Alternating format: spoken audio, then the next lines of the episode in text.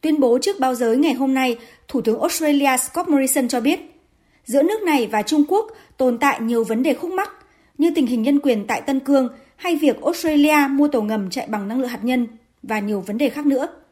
Tuy nhiên, Trung Quốc lại không đồng ý thảo luận với Australia về các vấn đề này. Vì thế, Australia sẽ không cử quan chức tham dự Thế vận hội mùa đông tại Bắc Kinh vào đầu năm tới. Không có gì ngạc nhiên khi các quan chức Australia không đến Trung Quốc tham dự Thế vận hội mùa đông. Tuy nhiên, các vận động viên của Australia sẽ vẫn thi đấu tại sự kiện này. Tôi muốn tách biệt giữa thể thao với các vấn đề chính trị quan trọng khác. Đây là vấn đề giữa hai chính phủ. Tôi muốn các vấn đề này được giải quyết, nhưng các vấn đề này vẫn chưa được giải quyết. Australia không lùi bước trước những vấn đề mà chúng tôi có quan điểm rõ là vì lợi ích của Australia. Trước đó, Mỹ là quốc gia đầu tiên trên thế giới tuyên bố không cử quan chức tới tham dự Thế vận hội mùa đông ở Bắc Kinh, Trung Quốc.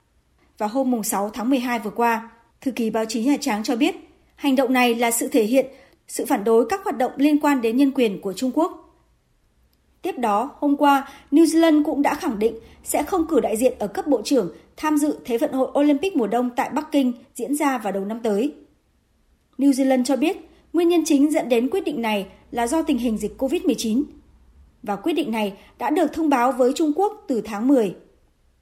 New Zealand cũng đồng thời khẳng định quyết định này không liên quan đến việc Mỹ tuyên bố tẩy chay ngoại giao đối với Thế vận hội mùa đông tại Trung Quốc.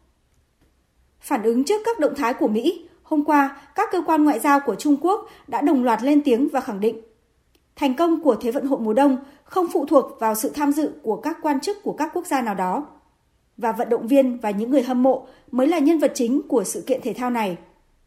Trong khi đó, người phát ngôn của Đại sứ quán Trung Quốc tại Mỹ gọi hành động tẩy chay ngoại giao của Mỹ là thao túng chính trị vì Trung Quốc không gửi lời mời tới các chính trị gia Mỹ.